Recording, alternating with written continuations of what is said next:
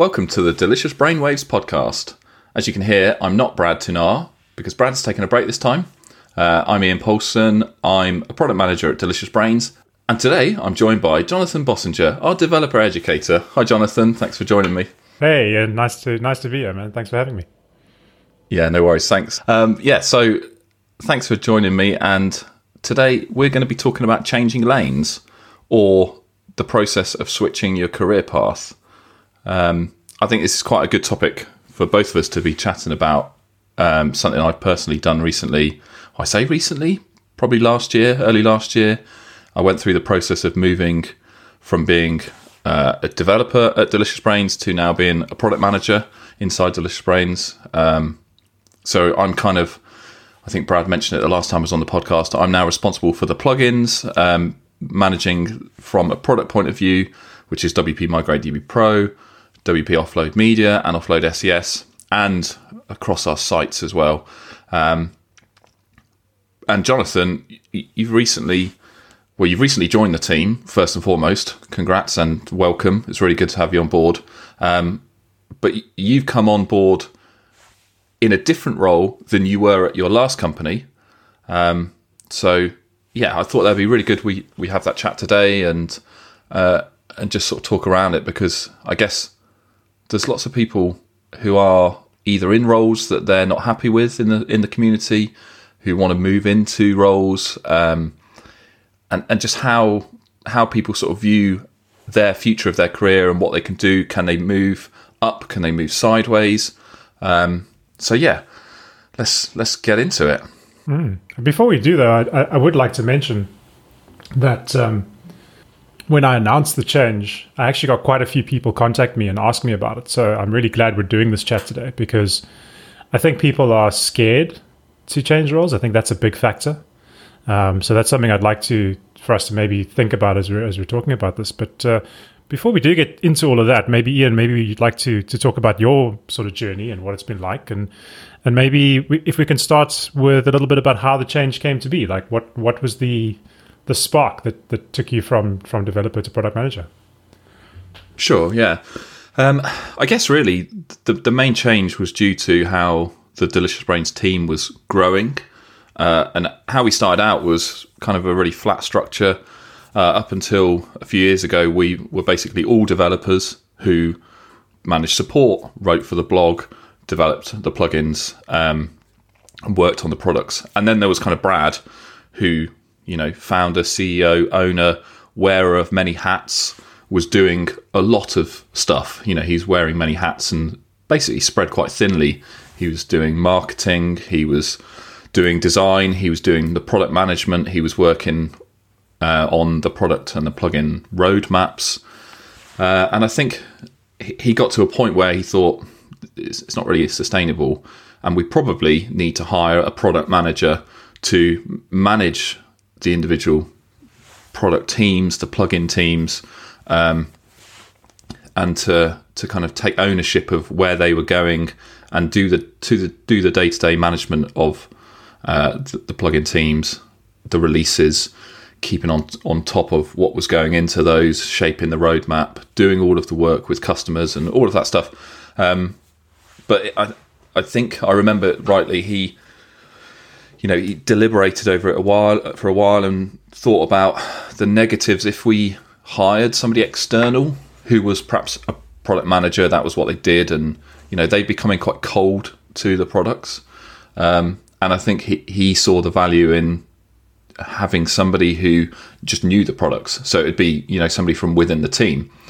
Um, and then that's when he started talking to me about it, because you know I, I think. I, when we first started hiring and when I joined in twenty fourteen, I was kind of like the second hire after Jonesy. So we're the old timers of the, um, of the team. And, but along that journey or along that time, I've kind of worked on Migrate D B Pro. I've worked on Offload Media.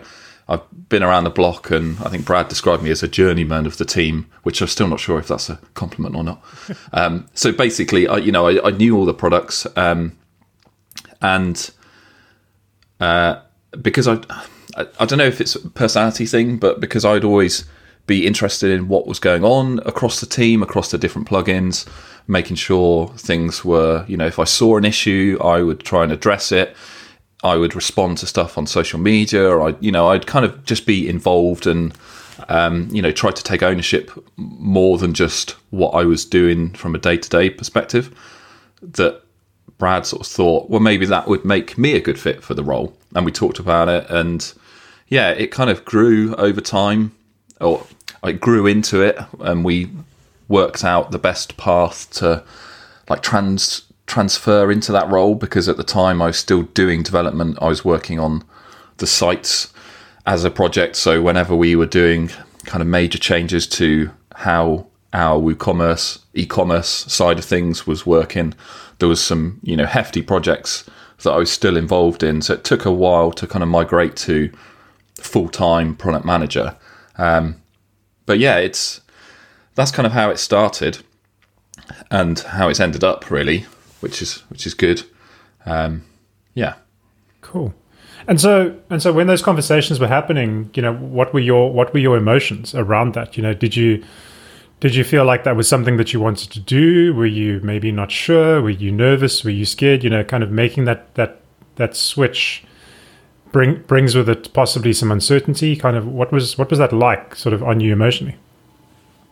Yeah, definitely. I think, you know, initially and overridingly, I was happy and I was up for the challenge, and I think I thought it would be a good role to uh, go into and to to improve and learn and grow into, because, um, you know, I, I'd been a developer for a long time, and I think w- when you're a developer, you, you're in the weeds and you see things at a certain level, and your, you know, your mind is consumed by technical challenges, rather than, you know, the higher level of what the product needs or what's good for the product. Is this going to be um, a new feature that uh, customers are going to need? Is it going to be something that moves the needle in terms of revenue? Rather than, I just know how to get this implementation done, or this is a great cha- technical challenge and I'm just going to go into this and go down the rabbit hole. Like, it was a, it was a completely different mindset, and I was quite happy to make that shift, I think.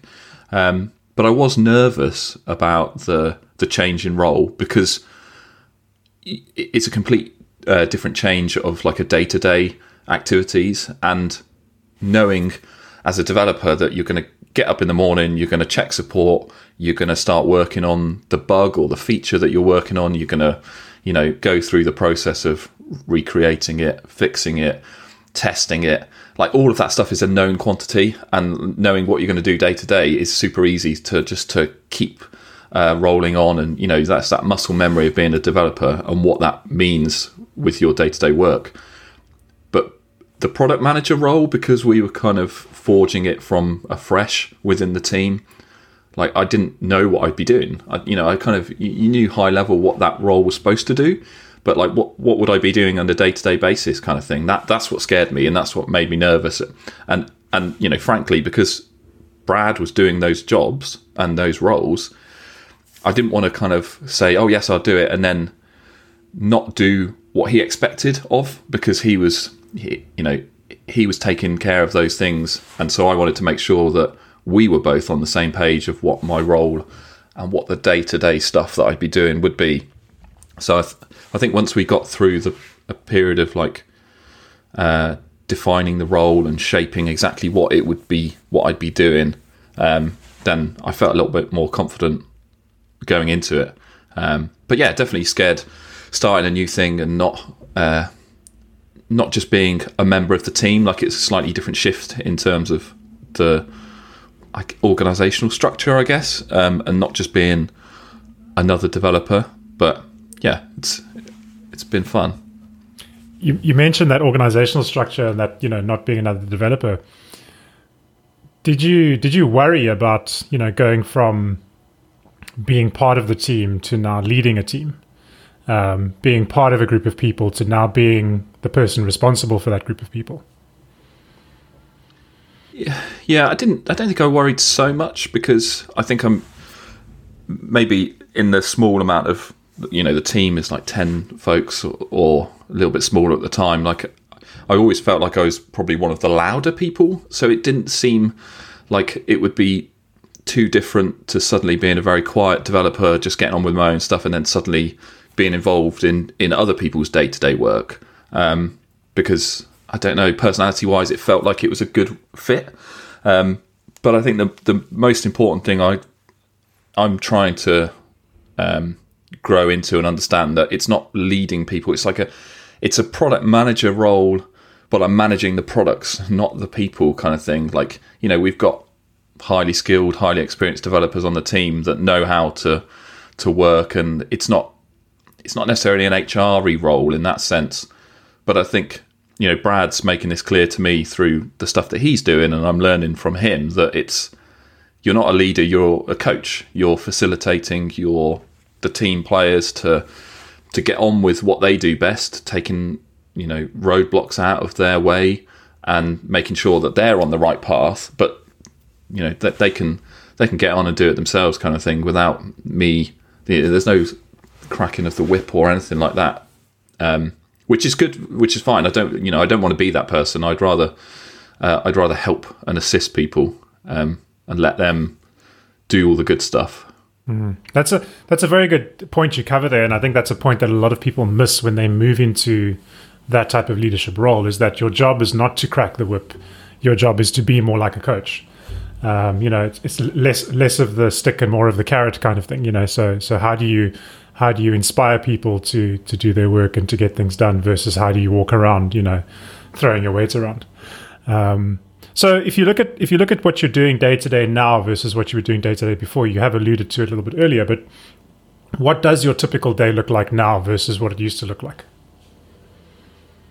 Yeah, I mean, I, I I'm not doing any development now, so I'm. You know, I'm only in GitHub from a a point of view of looking at the issues and checking out milestones. And um, yeah, at the moment, it's a combination of managing releases, working out when, um, what's going into those releases, um, preparing for releases. And we're recording this the day after W P Migrate D B Pro two point oh has just been released. Woo-hoo. So there was a lot of work. Yeah, exactly. Poppers, party poppers, and cannons coming out there, but it, it was uh, yeah. That there was a lot of work culminating with that yesterday, so that kind of that almost felt like non-typical day-to-day work um, because it's release prepping and making sure all of the bits are pulled together. But yeah, it it's a high-level kind of um, making sure that from the product point of view, the roadmap is right. So setting the roadmap with Brad, um, so he's. You know, the the biggest um, win for him at this point of moving me into this role means that he is not meeting weekly with the product teams. He's only meeting weekly w- with me once, and we're having sort of the higher level discussions of, of how the how the releases are going, how the teams are going, what's what's um, what's on their like what's on the horizon for them, or what's the initial what's the blockers for them at the moment, and then we can talk about what's. Uh, what's next? What's the next? What does the next quarter look like? What does the year look like? Um, so it's that, and it's keeping it's keeping a um, connected with. We've got support team who are, you know, an external company, but connecting with them, making sure that they're um, told of what's going on, or feeding back to them how they're going. So it's connecting there. It's connecting with customers, um, trying to work out. Where the sort of the flavour from or, or the desire from customers for new features are coming through, and, and filtering that through to make it align with what we want to do with the roadmap. Um, so yeah, it, it touches quite a lot, but yeah, day to day to day. Maybe maybe I could answer this question better in in a month's time once we're not out of this release, um, you know, frenzy. But yeah, it's it, it's very different to development, and I think. Um, The biggest thing for me is I don't mind that I'm not doing so much development at the moment. Um, 'cause, I mean, I'm doing development on side projects and stuff, so it's not like I'm losing the developer skill set. Um, but I'm still, you know, technically minded enough to be able to um, help when it comes to talking through issues with the team. Like if they've got a technical problem, is it a technical problem enough that is... that we should hold up the release for, or should we put this in the, you know, understanding sort of the problems that might be um, that might cause them problems, like and, and the scope of those issues um, is, is helpful, I think, rather than being a non-technical product or project manager. Mm. Um, I'm glad I'm glad you mentioned that, because I wanted to ask you, how hard is it for you if you see a technical problem that you know you can fix to then not, and have to wait for somebody in the team to be able to schedule it in or whatever? Like, it, do, did you find that process difficult in the beginning, or, or have you settled into that quite quite nicely? I think because, uh, you know, I've gone from when, where I was before, when I was developing the sites and working on the site as a as a project. Obviously, they're not our products, but they are sizable enough in terms of the work we've got to do, the bugs, the, the features, we, the improvements we want to add, um, to shift to the plugins for as a product manager. Like I, do, I wasn't just making changes to Migrate D B Pro whenever or or Offload Media. Like uh, so, I I don't have that um, I don't have that kind of uh, temptation to do that. Um, So yeah, it's not too bad. I mean, I, I will if I if I raise a bug, for example, I might just have a quick look, think, oh well, you know, I know what this is related to, and I might just give a very thorough bug report. Um, but yeah, I, I'm I'm quite happy for the guys who know the products much better than I do to fix the issues and, and do what they need to do. Um, the the biggest technical challenge, I think, or the biggest challenge, not technical, has been um, learning how best to kind of communicate proposals for new features. So I come from a background of like, I used to work in the I T department at the bank like years ago, and we'd be it'd be a very much of a waterfall approach where there'd be people writing functional requirements, non-functional requirements, and there'd be some real planning going into that those documents before they even get to the programmers, before they go from the business to the to the you know the to the I T department. And like I need to remind myself that if I'm rec- writing down like, okay, so this is a new feature that we're going to put into this next milestone. This is what it, it you know this is what it's going to solve, and this is kind of how it should be doing. That I need to make sure I'm not prescribing solutions. I'm just describing what, from the business point of view, we need it to solve. Um, and obviously, we've got developers on the team who are very adept at creating solutions from those requirements rather than just being told what to do. Um, so, yeah, and so that's the issue, I think, being technical enough to know how I would do it, to not put my Uh, view too much onto those requirements, if that makes sense. Mm. Mm, that's interesting. I, I never even thought about that. Um, yeah, there's probably some kind of bias that you have in terms of how you would solve a problem, um, and and you don't you don't necessarily want you, you you actually want the developers to to present their own solutions because they might be way better, and you don't want your own bias to to get involved in that process. That's that's super yeah. interesting. And, and and they and they have the background knowledge of the product to. Mm. to to say what's the best way to do it, rather than, you know, what the what the product manager's asking is not the right way, kind of thing. Yeah. Mm. Interesting. Have you have you found that uh, you've had to learn to do something, either something new or something better that you you know weren't so great at before during this process? I wouldn't I wouldn't say learn in the typical sense of going to research Uh, a way to do it or to improve, but it's just, I don't know, learning learning the role and learning how, like like the example I just mentioned, you know, sort of trial and error, really finding my way and and getting feedback from the team and understanding that, you know, this is a new thing for me, it's a new thing for them, because previously they would just be working as a team without and, and just kind of talking weekly to Brad and uh, who's, you know, It, it was a different hierarchy at that point in terms of their communication lines, not hierarchy, but communication structure. So, yeah, just, just learning through mistakes and learning through feedback, um, rather than going off and consuming a course on how to be a product manager type thing. But maybe that would be helpful as well. But.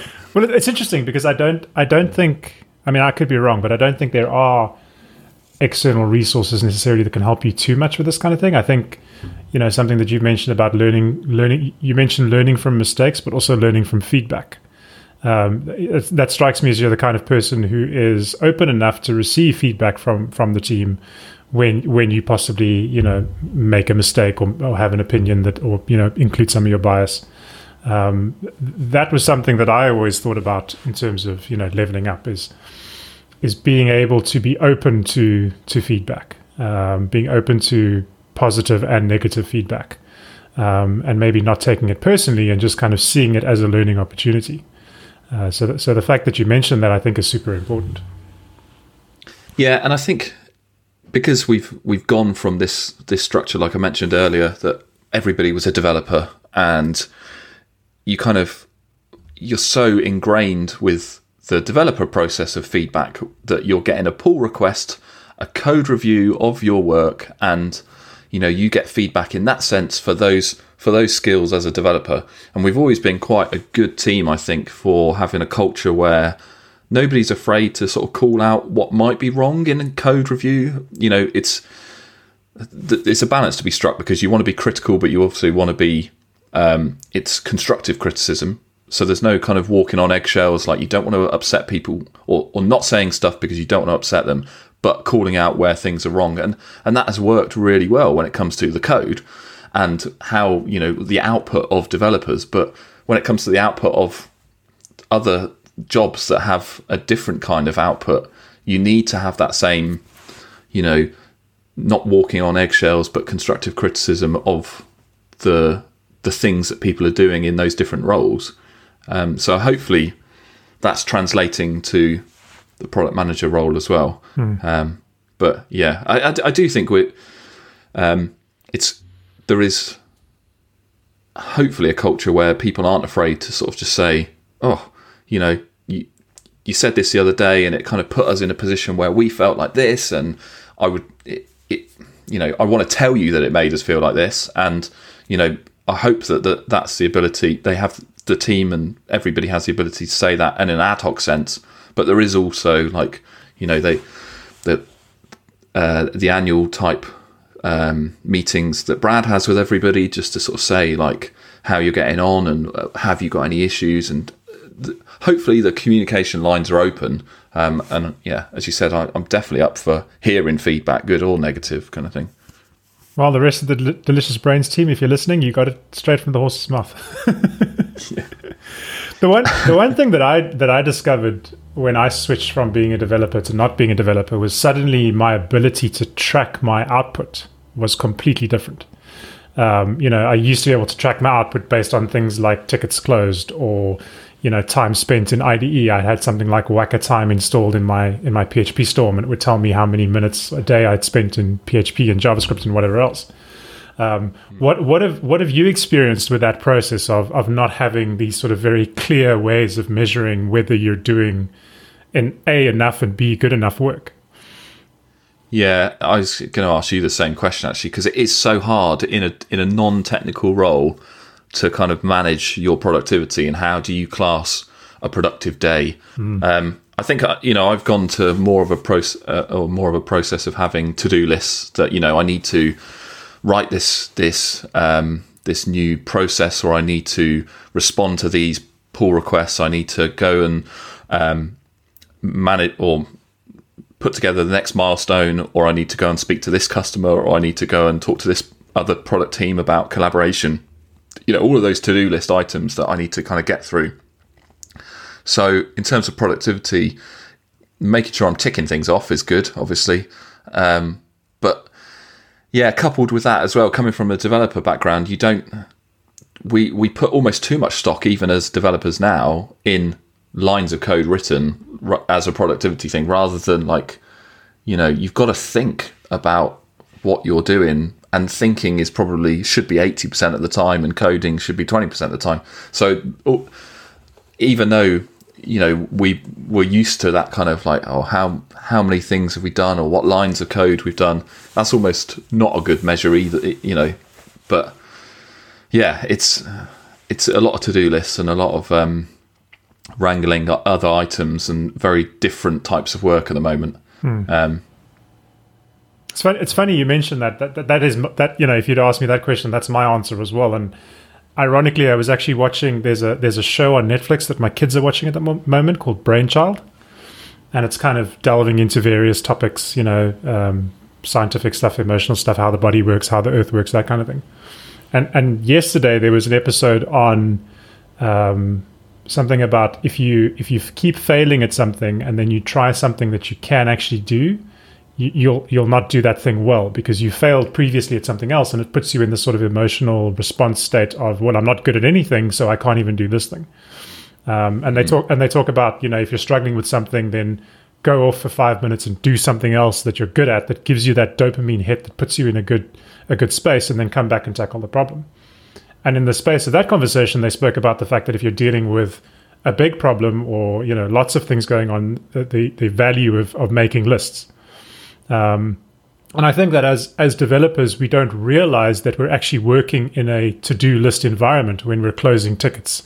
Um, you know, when we're marking off uh, pull requests, that kind of thing. We kind of almost build this this um, this subconscious state of ticking things off, but we don't actually tick them off. And so when we suddenly don't have those things, we feel lost.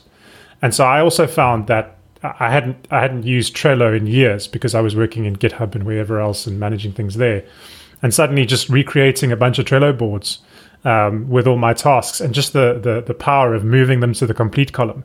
Um, and then reviewing that at the end of the week and going, okay, well, this is what I did this week, or, you know, this is what I did today, or whatever. Really, really helped. Yeah, I think, yeah, you're right. Not there is a, a it's a dual benefit, isn't there, to lists? It's working out what you've got to do, mm. but also being able to view what you've done, mm. uh, and and that is that's a huge um, that's a huge win when it comes to understanding that actually you had a good you have had a good week, or, you know, it's. It's very hard to try and recall exactly what you've done if you've not got it documented in some form like that. Hmm. Yeah, absolutely. Do you? Well, I think. Yeah. Sorry, you go. No, go for it. Well, I was going to switch topics, so unless you wanted to, are you? You done? We can always jump back. Yeah, I mean, we, yeah, we've talked about my sort of transition to more of a managerial role, even though, yes, I've said it's not really an H R type thing, people manager, but it is definitely more of a traditional path when it comes to uh, sort of I T software development, tr- where people move from being a developer to moving into management. And it always feels like that's a predefined path that people have to take to, to kind of, I guess, get more job satisfaction, but also through maybe a high salary. I don't know. It's It just seems to be a, the de facto path of people. And that doesn't always have to be the case, I don't think, because not everyone wants to do that type of role. Like, people just want to be developers and that's what they're good at. And that's actually great, because there's always a need for people to move to senior lead developer roles.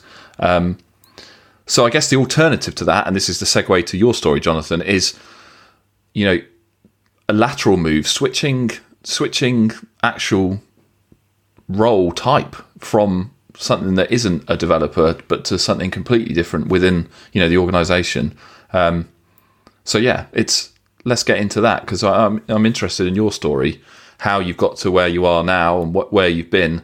And obviously now you're a Delicious Brains member of the team, which, how long have you been? I, uh, I mean, it feels uh, ages, but it's literally only been two months. I started two months ago. What? Oh, it, and, and that's made it feel much longer, or probably because, you know, you've you've been pushed right into the deep end of, like, right, we've got to do all of the new documentation for Migrate D B Pro, we've got all of this new copy, and amidst the release frenzy, it feels like you're just you've just been around for ages, in a good way, in a good way. Well, I think I think for you as well, maybe personally, it feels like I've been around for ages, because you and I have been communicating with each other pretty much since Berlin twenty nineteen. Um, you know, for those that don't know, um, I met Iain and most of the team in, in Berlin at WordCamp Europe. And then when I was working at Castos, um, you were testing it out. And so you were contacting me. So I think you and I have a bit of a longer relationship, which might be why it feels yes. that way for you. um, yeah, yeah, exactly. For- yeah. This this podcast is hosted on Castos, isn't it? So that's how we got to to know each other a bit more. I've given you bug reports back then. Absolutely. um, so yeah, so I've, you know, t- tomorrow will be the end of my second month at Delicious Brains. Um, and yeah, I, I I took a very, a, I'd say a very lateral move. I mean, I am still in the realm of development. You know, my, my position is developer educator, so I am still, I still have a P H P Storm instance that I use to, you know, fiddle with code snippets for articles or docs or whatever the case may be. But I'm definitely not writing code anywhere near what I was doing in my previous role. Um, if we if we want to go back as you know go back a step, I left I left Castos, which as as Iain said is, is where this podcast is hosted, um, as as the lead developer there. Um, I had started working with Craig as a freelancer back when I was still freelancing. Um, he reached out to me through a mutual friend. He was building. He just acquired the Seriously Simple Podcasting plugin, and he was wanting to build um, an app around that. And so through this friend of mine, who was the person who sold the plugin, uh, I just started working with Craig as a regular freelancer. You know, he would he would send me requirements. I would maybe maybe they were large, and I would put together a requirements doc and then you know estimate and then build, um, or maybe they were small enough and we could just work them out work them out together. Um, and that and that over time led to him offering me more of a sort of fixed contract contract based role. Um, eventually, um, in twenty nineteen, Castos became part of the Tiny Seed uh, Fund, which was the sort of uh, investment into the business. Um, and, and at that point, he started, you know, hiring more staff, um, and then he offered me a full-time position. Um, and then I think it was around about the same time I, I effectively became, you know, lead developer of the project, which at the time was myself and one one other developer. Um, and the great thing about, and I, you probably experienced this with, with Brad as well, the great thing about working as sort of, you know, employee number less than five is you have a bit more of a direct relationship with the founder of the business. Uh, so you'll have chats where there'll be less about business and more just about, hey, how you doing? What's up? How's, how's work? How's life? Those kind of things. And so at some points during regular conversations that we would have, um, a job opening came up in conversation because I had reached a point where I was saying to Craig, I don't see myself being a developer for the rest of my life. Um, I reached forty in two thousand seventeen, um, and I started thinking about what do I really want to be doing the rest of my life? Do I want to be writing code? Do I want to be involved in, in you know, software product development? And so I just spent a lot of time thinking about what I wanted to do with my life. And and during the during the process of that journey, I started writing more. I started doing freelance writing more. Um, it was something that was always a hobby of mine. It was something that I enjoyed doing, but never something that I could see as a career because I just didn't have that background or that experience. And anyway, during that process of me me expressing this to Craig and him saying to me, well, what would you like to be, you know, if not a developer? And I said, well, maybe a writer. Um, and he said, well, it's interesting because there's this friend of his called Brad, who owns this company called Delicious Brains, who I knew, who has this position open. Um, and this was probably about a year and a half ago, maybe even a bit more than that now. And I kind of went, oh, okay, that's cool, and sort of put it on the back burner and never thought about it again. Um, and I just kind of carried on, you know, things were going well. I was enjoying working with the team. We, we hired another developer. We hired more support staff. The business was growing. Um, you know, th- things were going really, really well. I, I can't complain. I can't say that I left because I was unhappy there. I can't say that I left because the business was tanking or anything like that. I just really got to a point where I realized that I really wasn't enjoying what you experienced yesterday, that process of software development, product releases, dealing with the support. It was becoming more and more of a stress. It was becoming less and less, I say fun is the wrong word because work shouldn't really be fun, but you should want to get up every morning and go and do it. Um, and I was getting to a point where getting up every morning and going doing it was becoming harder and harder. And so I started looking at, you know, what else am I interested in? Um, and and moving into, and, and then I saw this sort of concept of developer advocacy, you know, developer relations, you know, dealing with people, talking to people, sharing knowledge. It's something that I'd always done on my own blog. Um, I have been told by by many folks that I am a good teacher. I'm good at bringing across difficult topics in a simple way. Um, so I kind of thought, you know, maybe that's something that I could move into. Um, and then this this job posting that I'd bookmarked popped up in my head again. Um, and so it eventually got to a point where at the end of at the end of twenty twenty, after the year that was twenty twenty, um, I kind of went, well, maybe I need to finally give this a shot, you know, uh, grab the bull by the horns. Um, and I even reached out to you, I think, at some point, and I said, you know, is Brad still looking for somebody? But yet I still couldn't apply for some reason. You know, fear, call it fear if you want, call it uh, imposter syndrome, call it I'm not good enough. I don't know what it was. Um, and then ironically, in I think it was November, December last year, somebody within the team sent me a private message in Slack and said, hey, did you know that Delicious Brains had featured uh, your P H P eight article from W P Tavern um, in their Delicious Digest? And I went, that's interesting. Um, and so I reached out to Brad and I said, hey, you know, I see you've, first of all, thank you for including my article. It's really cool. You know, it's a company that I respect and I've followed for many, many years. And I'd like to know, like, is that the kind of thing that you're looking for for this role? Um, and, and so we just chatted about it. And, and yeah, I pulled the trigger at the end of last year and, and the rest is history. that's, that's such a great story. And also so, so funny that and interesting from your side that, you know, you kind of, thinking, is this a role that I, you know, I want to do or could be good at, or is it, a, you know, and you didn't, you didn't immediately apply. And along that side, or along that time on the other side, we were hiring thinking, is this a unicorn role? Are we ever going to find somebody that's going to want to sort of be a developer, but then move to just sort of more full-time writing and being, uh, you know, an educator around it? Is that some somebody, would somebody want to do that? Like, do they exist?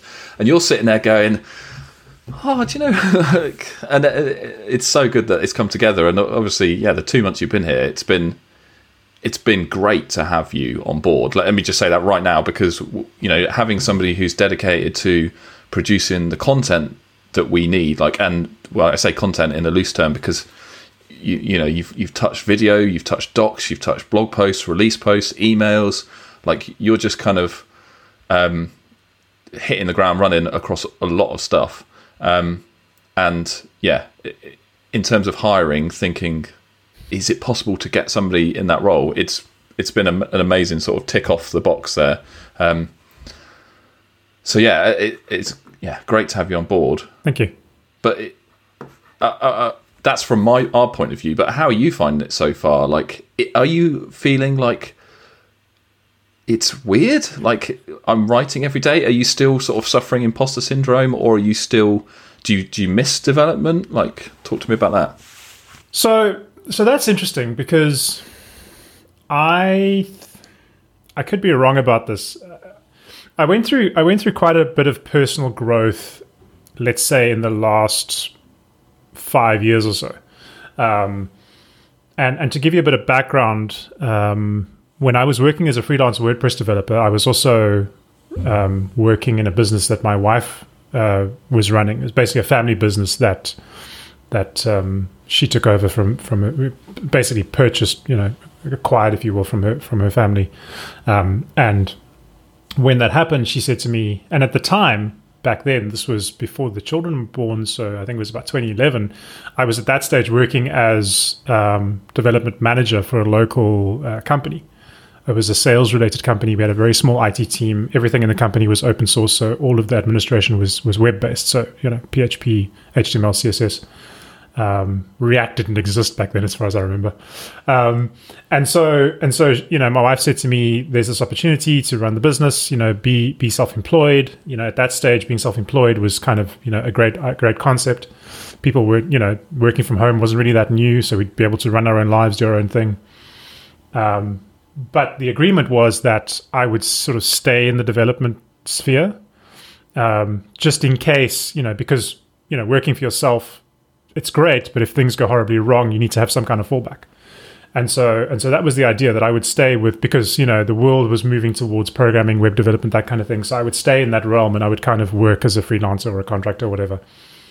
And the my my plan was, okay, let me I'll try this freelancing thing. Um, I'd never really done it on my own. I'd worked with other people before in, in my history, but I'd never tried it on my own and tried to build up my own client base.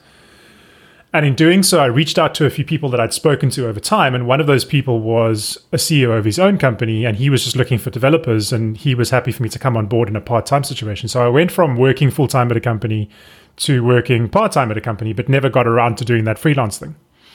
Um, and anyway, fast forward to, to twenty fifteen, um, I got to a point where that situation, by then both of both of our children had been born. Um, and I got to a point where I was trying to do too many different things to try and move away from that that company, because they were ex- they, they were needing a full-time developer. And it's not their fault, I don't blame them, but they were almost trying to get a full-time developer's worth of hours out of a guy who was there for twenty-one hours a, a week kind of thing. Um, and, and I almost realized that I needed to leave so that they would replace me with a full-time dev and everybody would be happy. So that was the first time that I went, you know, truly freelance dev. But I didn't actually want to be a dev. I wanted to use Divi, Divi theme. I wanted to just build websites. I wanted to not have to write code. So even back then, I was kind of already moving away from this writing code all the time thing. And in the process of doing that, I realized that there is still a space for developers who can code. Um, you know, I, I assume because of WordPress, because of WordPress plugins, people don't need P H P devs in WordPress, and I guess what they do, and they still do to this day, and Codeable is proof of that. um, but I just thought I'd be building sites and I'd be doing more designer type stuff and I wouldn't be writing code. And in the process of all of that, I realized that writing on my blog is a way of generating traffic to customers to get them to sign up with me. And in the process of that, I got into communication with the marketing manager then at Codeable. And he spoke to me about he wanted to start a program where he teaches other developers to be better writers, because the benefit, and there was a few, there's a few guys in the Codeable community who have really amazing blogs, and they understand how marketing yourself through through writing can can turn into into business. And it was that process that that kind of re-sparked this idea of writing and turning writing into money. But again, I never thought about it being something that I could do. It was always development was development was the how I made money. Writing was directing people to the how I made money. But I was already kind of falling out of love with it. I was falling out of love with, you know, um, dealing with maybe the releases and dealing with pushing things out that break people's sites and and all of that. Um, and I think that what I discovered over that time was that emotionally, um, I struggle with with putting something out there that if somebody upgrades it on their WordPress sites and it balks their site, I take that super personally. Um, and I've realized that as a developer, possibly even as a project manager, you need to be able to separate yourself from that. Um, so I realized that where I wanted to go needed to be in a space where I was supporting and helping the people who do the product development and the product releases so that they can do their job better, but I don't have to worry about the emotional attachment to the product. Um, and that's, and that's what's kind of led me to that switch. Um, and the original goal was, was more developer advocacy. So it was more, you know, I, if you're listening to this podcast, you probably noticed I can talk quite comfortably when I'm when I'm talking about things that I like to talk about. You know, I like presenting presenting at conferences and that kind of thing. So that was kind of the original goal. I never thought of myself as a content creator. Um, I never thought of myself as a writer. When I applied at Delicious Brains, it was only because I'd gone through this whole process and then spoken to Brad. If I hadn't, if I, I'm telling you now, if if If Delicious Brains hadn't have included that P H P article in the Delicious Digest, I would probably have never applied. Um, so, so yes, I do believe that person who has, the person who comes from being a developer, being a confident developer, but a, is a writer as well, doesn't exist. Um, I think that you're either one or the other. And I just, because of my past and my history, just happen to have this fortunate combination of events and, and experience that that made me pretty good for the role. Um, mm. But because of my own, you know, whatever, had never applied. I've been, to get back to your question now that I've wasted however many minutes, I've been loving my first two months here. When, when people ask me, how is it going? I almost don't want to say how well it's going because I almost don't want to jinx it. But I get up in the morning and I look forward to what I'm going to do. I look forward to the process of, of writing. I look forward to the process of putting code snippets together, recording videos. I'll share I'll share honest with you, honestly with you now and the rest of the listeners. It still freaks me out that my video is on the new Migrate D B Pro homepage. I feel like that shouldn't that shouldn't be. It should be more professional. Um, but but it's there and it is what it is. But I enjoy the process. Um, I think I'm I'm still struggling a little bit with that. Am I doing enough? You know, should I be doing more? Am I doing too much? Am I trying? Am I? I'm still figuring out. You know, when I was when I was writing code or when I was leading the dev team, I had a pretty good idea of how much I could do in the space of a day or a week, um, because of experience. Now I have no idea what I can do in the space of the week comfortably and properly, uh, what I should be doing. So that's been a very difficult learning curve. Um, you know, you may have noticed when we have the marketing meetings, I'll often come in with this massive list of things that I want to try and get to, thinking I will. And then I'll report back the following week, well, actually, no, this one took me so much longer because I hadn't anticipated one screenshot, actually meaning I had to yeah. redo all the screenshots because I'm changing the U R L and it affects that process. Um, so, Not that much different to developing in that sense then. You think, I could do that in a day, and then two weeks later, I'm still doing this. Like, well, that's the yeah, interesting it, thing is what I'm discovering is that what I'm doing is not much different to development. It's just a different sphere. But as you said now, you know, this is, oh, this is, you know, I see a ticket for a doc screenshot that needs to be updated. Okay, that'll take me half an hour. Took me a day because that screenshot has the U R L of the site in. I'm now taking it with a new U R L. I can't now leave the rest because the the, the, the reader's going to go through and be copying U R Ls and suddenly go, oh, this is different. Um, and then it's the review process. So I have to send it out to the team to review and I have to have them go through it and they'll pick up things that I may have missed. Um, so it's just like a code review, you know, and then it's going and making those changes. Um, so I'm actually realizing that my my knowledge of my own estimation time, I need to apply the same to this. Um, and, and it's actually, and, and then it's things like, you know, I have tools that help me write better. I have, instead of having, you know, a, a code linter that checks my code for coding standards, I now have Grammarly that checks my grammar for things, you know, um, Instead of instead of committing code somewhere and then, you know, updating it somewhere else, there's now a process for that. So I'm I'm I'm almost discovering that this role specifically is the only difference between what I used to do when I wrote code and what I'm doing now when I'm writing words is I don't have to problem solve as much. Um, yeah. So I spend less time going, how do I fix the problem and then start writing code? I can just actually start writing. And ironically, that's what I'm better at. Um, I'll be honest with, with, with anybody. I don't consider myself the best developer in the world because I don't tend to spend enough time thinking about all the different angles that I could solve this problem and picking the right one. I tend to be very much, okay, this is the solution, let me go with it. And that's not great for development because, as you said earlier, you need to get feedback and you need to maybe get a review from somebody else and you need to think about the problem really, really deeply. But with writing, you can kind of put together an outline and then start writing and then self-edit. Um, and come back and, and, and, and slowly. So I'm actually almost more suited to the role of, of full-time writer than I ever was as full-time developer, which is which I'm finding really interesting. Yeah, it's interesting to have that sort of level of self-awareness and to be able to to to work out that the role is more suited to your personality type or the way you approach problems. And um, yeah, that's that's super interesting. And I'm glad it's going well so far.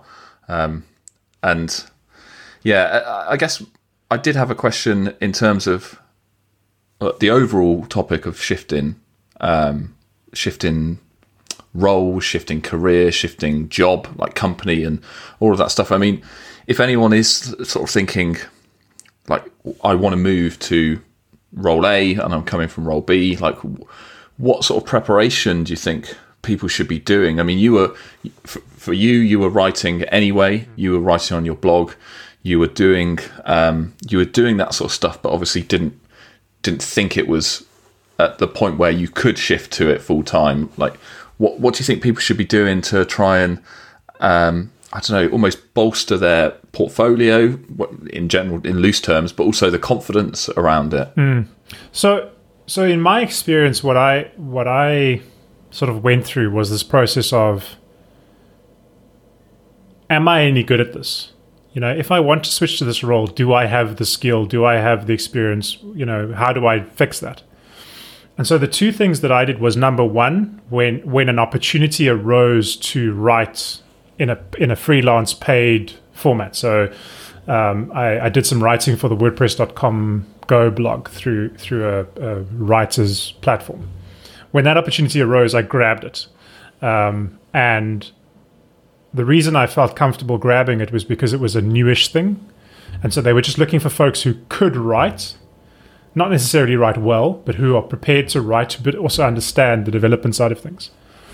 And in that process, I got used to the process of being edited by somebody who is a good editor and, and dealing with style guides, writing style guides. And, you know, I'm still not great at it. I still forget to do my header cases and my title cases, um, you know, those kind of things. But I at least got into that process of doing that.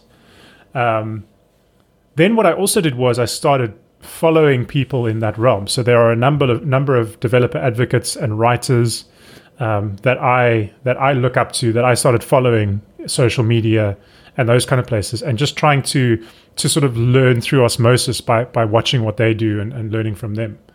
Um, and that plays a big role because you can now, when you're when you're wanting to learn something or you're wanting to go into an area and you have these people who are already there, you can reach out, you can ask questions, and you can say, hey, what do you think about this? What do you think about? I mean, literally the other day, I was asking somebody about screenshots. Um, when when I first started at Delicious Brains, I just said, anybody in my timeline who's a writer, any books that you recommend I should be reading? And I got a whole bunch of information back.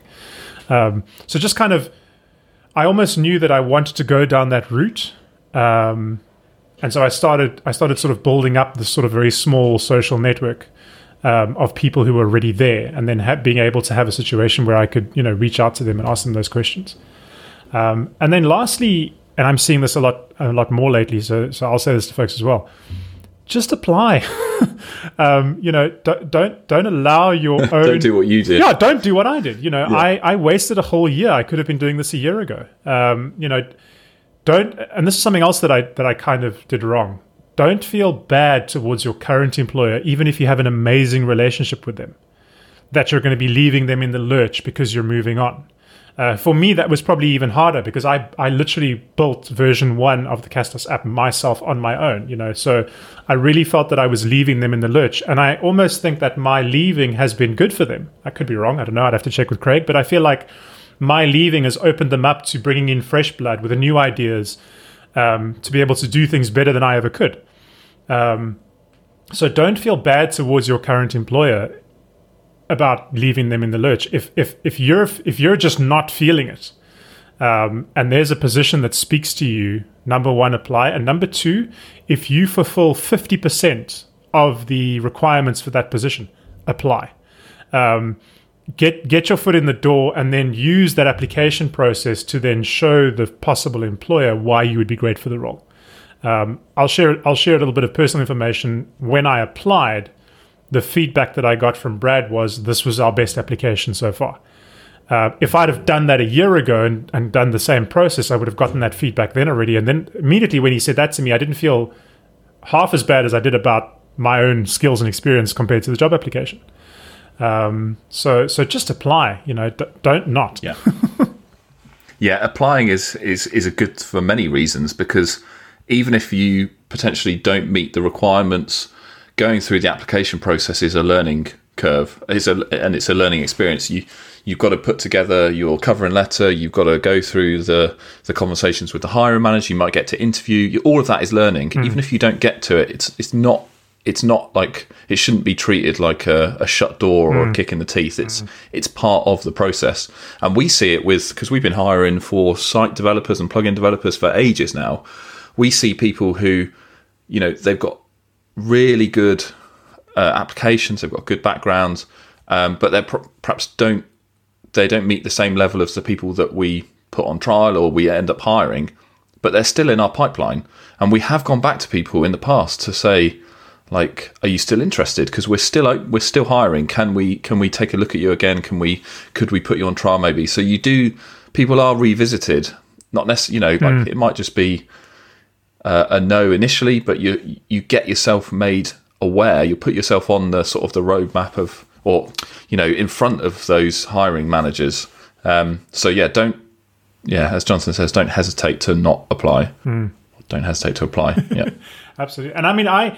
You know, I, I don't think I've spoken publicly about this, but while I was going through this process of, is this what I want to do? I've applied at other companies. I, I applied at Automatic twice, uh, once for a developer role, once for a developer advocate role. Um, I applied in the early days. I applied as a as a senior web engineer at ten up. I think it was. Yeah, I think it was ten up. Um, I've applied at a few places, and I've you know had varying varying levels of of success. And that process also helped me define what I'm good at and what I'm not good at.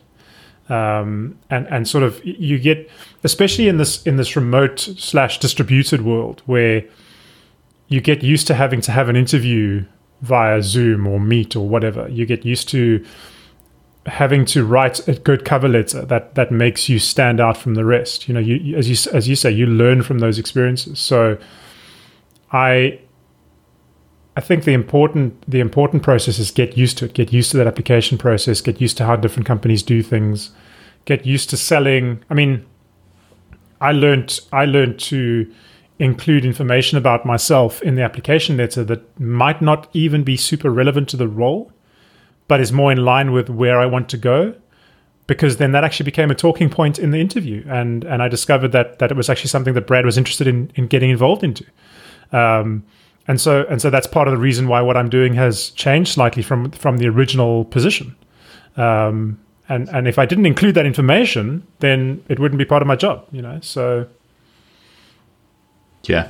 And I wanted to touch on also something you just said there where about how if people were thinking of applying but they didn't want to because of, you know, loyalty to their current employer, I think, you, I mean, you said it, you, ha- you had this conversation with Craig who brought up the role to you. And I still and, felt like I couldn't you know, from, apply.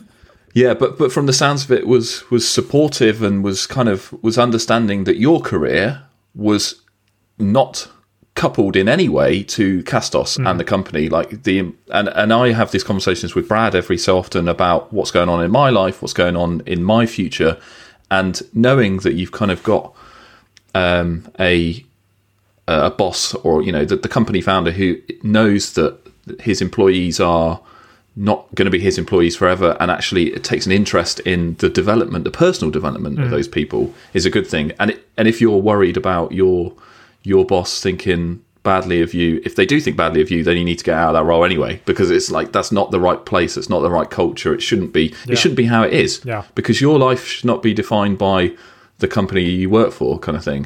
Um, so yeah, that that I always thought, because I knew that story of how Craig, or I heard that story about Craig giving you that uh, job posting, and I thought that was super cool because that's that's how it should be mm. and that's, you know, and it's worked out hopefully, as you say, for Castos as well, because um you know, they're going to get fresher, fresher developers, fresher ideas, but also people who want to be doing it full time. Like, you know, exactly. T- to be frank, that's that, exactly. that's the main benefit to them. And, yeah. and that's one of the things that I said to Craig when, when when we sort of had my exit interview, whatever you want to call it.